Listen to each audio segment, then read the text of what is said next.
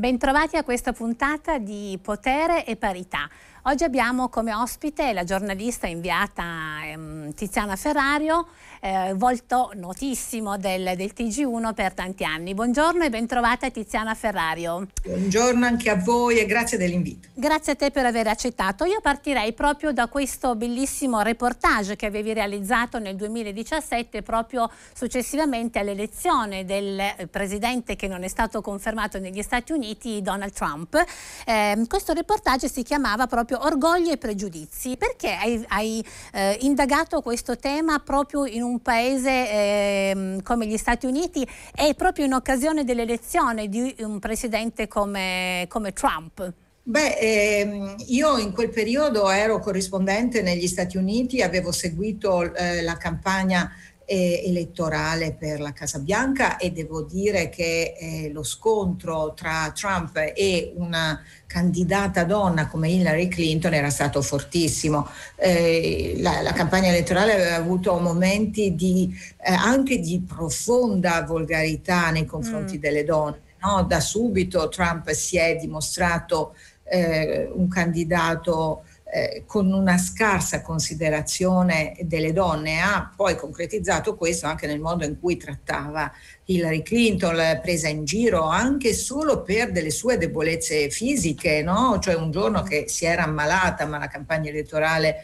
in, ne, ne, per la Casa Bianca è estenuante, dura sì. mesi, mesi, quindi un giorno Hillary si è trovata con la febbre e ha scoperto di avere la polmonite e ricordo che Trump la accusò di non avere la stoffa per fare il presidente. E addirittura una volta a un comizio eh, portò tre donne che avevano accusato eh, Bill Clinton di molestie sessuali mm. e nel confronto con lui, tra Hillary e Trump, ehm, cioè mise queste tre donne in prima fila, puoi immaginare anche che tipo di eh, reazione può avere una persona nel vedere eh, questo tipo di affronto, no? Sì. E, e, tutto questo sempre per intimorire eh, l'avversario non con ragioni ehm, politiche, con sì. programmi politici, ma sempre con l'insulto, con il giocare sulla debolezza dell'avversario.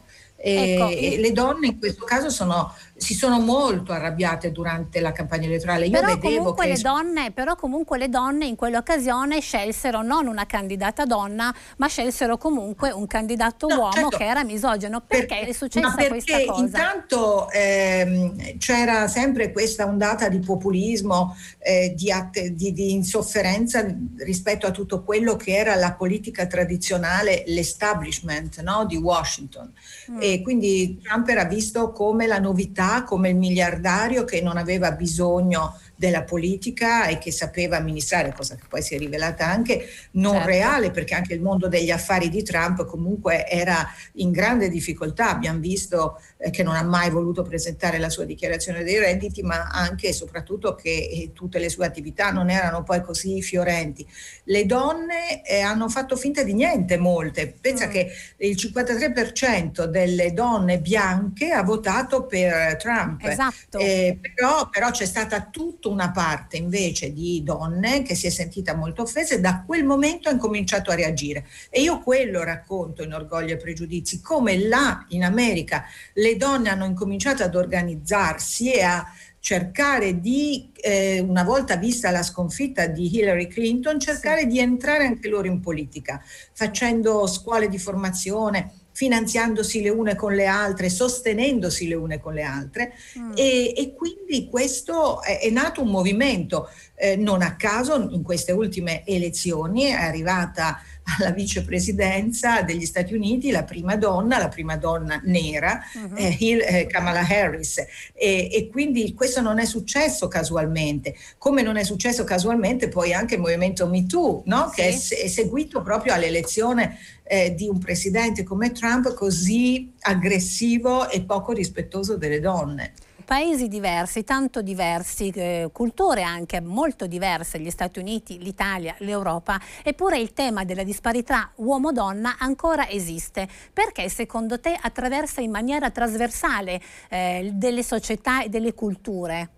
Beh, perché eh, si è sempre cercato di dominare la donna, no? La mm. donna è qualcosa che va tenuto sotto controllo, da, da, sempre si pensa che debba essere una proprietà privata, non a caso nel nostro paese eh, c'è questo numero impressionante di donne ammazzate da partner, ex fidanzati, ex mariti, eh, uomini che non vogliono essere lasciati perché considerano umiliante essere lasciati da una donna mm. e addirittura abbiamo visto anche negli ultimi mesi che arrivano ad ammazzare i figli per punire eh, una compagna che non li ama più e che vuole avere la sua libertà e che vuole tornare a vivere una vita magari senza violenza e, e senza umiliazioni.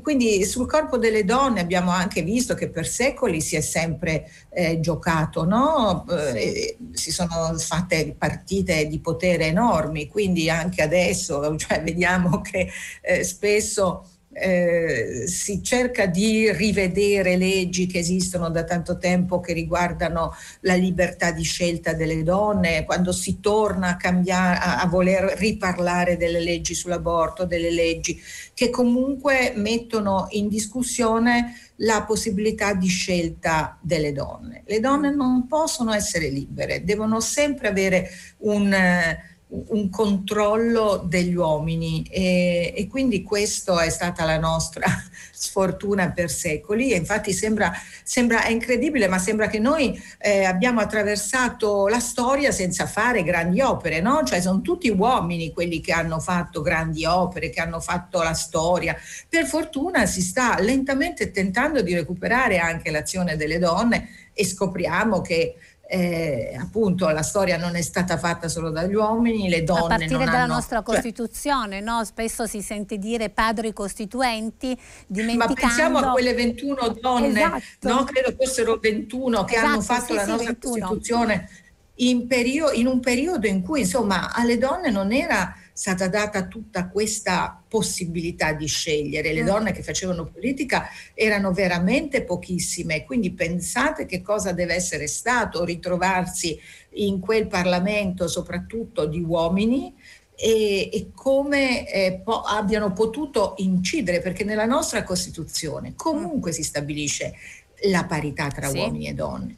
E, e, quindi proviamo a pensare proprio a quei secoli che abbiamo alle spalle in cui comunque eh, alle donne non veniva data alcun tipo di libertà e, e, comunque abbiamo dovuto lavorare tanto per togliere anche dei retaggi del codice fascista sì. che eh, no? che considerava comunque eh, la violenza sessuale un reato contro l'onore e non contro la persona. Quindi ecco, il codice Rocco, il codice penale, il codice Rocco, ma anche il codice civile, il codice del 42, certo, il codice certo. civile, quindi, quindi tutte e due ave, avevano un impianto appunto costruito durante il regime fascista dove ovviamente le donne erano negati tutti i diritti. Certo, ma nel momento in cui Mussolini decide che bisogna aumentare la popolazione italiana e che quindi le donne devono fare più figli, ma lì vengono tolti tutti i diritti alle donne non possono più lavorare, non possono più accedere ad alcune carriere, vengono aumentate le tasse scolastiche per le donne, non devono più occuparsi di fare carriera o comunque di trovare una soddisfazione fuori dalla famiglia. E, e, quindi insomma sulla pelle delle donne si sono giocate tante partite politiche sì. e non è finita non è finita. Infatti dall'America all'Italia, dal, dopo il 2017 è uscito in questi, in questi, mesi appunto un libro tuo che è già dirompente dal titolo e anche molto provocatorio Tiziana, diciamocelo. Uomini è ora di giocare senza falli. Intanto perché hai scelto un titolo così eh, provocatorio che in un certo senso forse rimanda anche a un, primo, a un primo femminismo di contrapposizione totale tra gli uomini e le donne. Raccontaci. Insomma, lì dipende uno come lo vuole vedere questo titolo. Eh. eh. Io, per esempio, eh, per riuscire ad arrivare a questo titolo ho usato il linguaggio calcistico, che mm. è quello che gli uomini normalmente usano, no? Quindi poi c'è anche chi eh, ha voluto giocare molto sul doppio senso, io mi sono divertita, va benissimo, ma per me giocare senza falli eh, significa eh, allora incominciare a fare un gioco corretto, incominciamo mm. veramente a rispettare i diritti di tutti allo stesso modo e cominciamo a dare alle donne le stesse opportunità che hanno gli uomini. Ma chi le deve dare queste opportunità? Gli uomini o se le devono prendere le donne? Io penso che sia un percorso comune da fare, no? perché eh, non conviene neanche agli uomini, ormai ce lo stanno dicendo in tutti i modi anche gli economisti, eh, no, non conviene neanche agli uomini che le donne restino indietro, non conviene per il nostro benessere familiare, per il nostro PIL. Eh, no? più, più, volte ci hanno spiegato che i PIL crescono quando ci sono più donne che lavorano e non è che ce l'hanno solo spiegato, lo vediamo anche negli altri paesi europei, cioè noi siamo una specie di fanalino di coda mm. sul, quando guardiamo i numeri non solo della nostra crescita economica ma anche i numeri delle nostre donne che lavorano. Sì e fanno impressione le cifre che abbiamo visto proprio in questi giorni. Eh, a dicembre sono stati persi 101 mila posti di lavoro, 99 mila erano posti di donne. Allora c'è qualche cosa che non funziona nel nostro paese. Se è vero che eh, far lavorare le donne fa crescere anche economicamente il paese. Perché sono sempre le donne a dover rinunciare al loro lavoro o a perdere anche contro la loro volontà il loro lavoro. Dico rinunciare perché spesso anche all'interno delle dinamiche delle coppie, cioè eh, si tende a far fare carriera all'uomo mm. ed è sempre la donna che fa un passo indietro, che sceglie il part-time, che sceglie quindi di rinunciare alla sua carriera e lo stesso anche eh, se non ci sarà una obbligo di paternità, eh, di, di, assenza dal lavoro retribuita ma obbligatoria anche per gli uomini che non sia di dieci ah. giorni, perché dieci giorni sono una vacanza finita. Non cioè, sarebbe cioè, forse sia... meglio Tiziana investire su delle, mh, dei servizi più strutturali tipo gli asili nido? Per esempio dubbio, nel nostro paese, anzi dubbio, forse in questo caso del recovery, no, potrebbe essere l'occasione? Certo, quello è fondamentale, eh, poter dare alle famiglie i servizi per poter crescere i figli serenamente.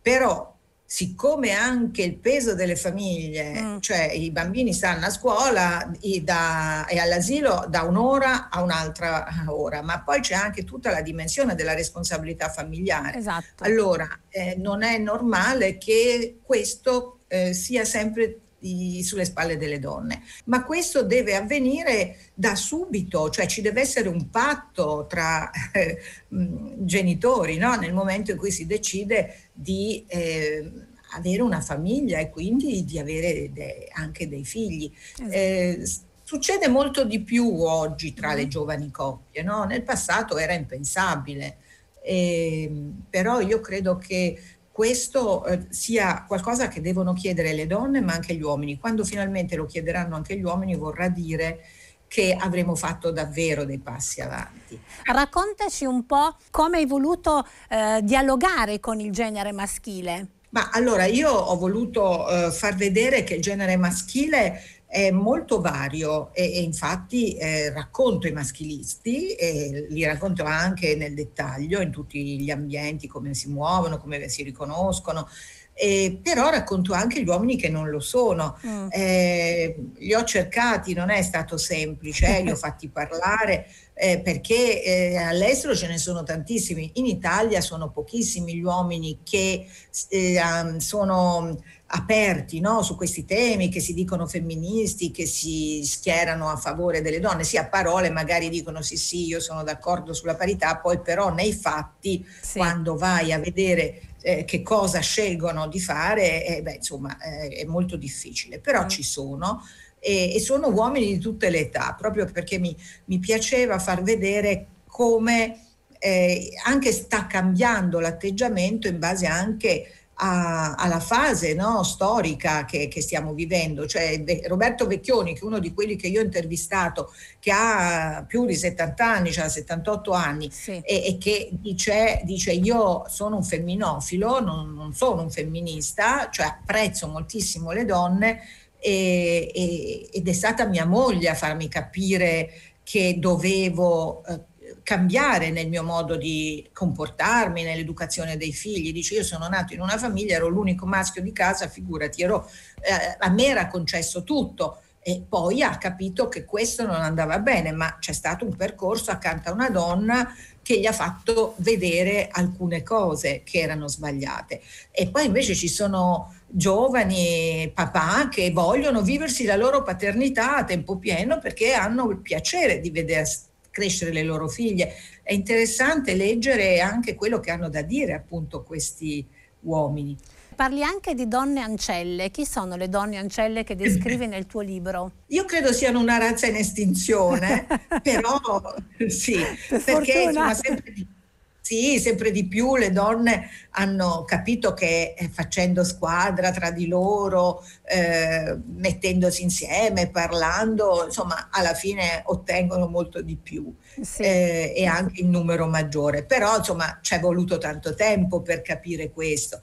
E le ancelle sono ancora quelle che pensano che la loro vita dipenda da un uomo, no? Mm. da, da, da, che deve essere servito e riverito e che poi magari alla fine forse anche ti premia se non ti chiede anche delle, se non ti molesta. Ecco, quindi, quindi sono donne che non credono nel rapporto di squadra con le altre donne tu sei una giornalista, sei un'attrice, una scrittrice e conosci molto bene il potere delle parole. Quanto potere hanno le parole anche nel rapporto uomo e donna? Allora, le parole eh, sono possono diventare anche delle pietre. A me fa impressione vedere come le donne siano bersagli di messaggi di mm. odio spesso sui social. Il linguaggio che io vedo è un linguaggio eh, molto violento, mm. eh, la pandemia non ha migliorato il, la, la, situazione e lo scontro tra uomini e donne è molto forte, soprattutto se poi sono, si tratta di donne con delle proprie idee, di donne magari che appunto sono indipendenti, eh, non so, le donne politiche sono per esempio eh, molto aggredite no? mm. verbalmente e sempre usando un linguaggio volgare sì. che va a toccare eh, aspetti della loro eh, sessualità, del loro essere belle o brutte, magre o grasse, vestite bene o vestite male. Questo non va bene, non, ci fa, non fa onore alle, agli uomini. Ecco, e io vorrei che altri uomini, quando una donna viene insultata in modo così gratuito, sì. cioè intervenissero e dicessero no, così non si fa. Anche sui social, che sono appunto la palestra in cui tutti si esercitano a tirar fuori anche i peggiori sentimenti, e beh, anche lì bisogna avere il coraggio di prendere le distanze apertamente da un uso sbagliato delle parole, da chi diffonde odio, da chi diffonde messaggi falsi.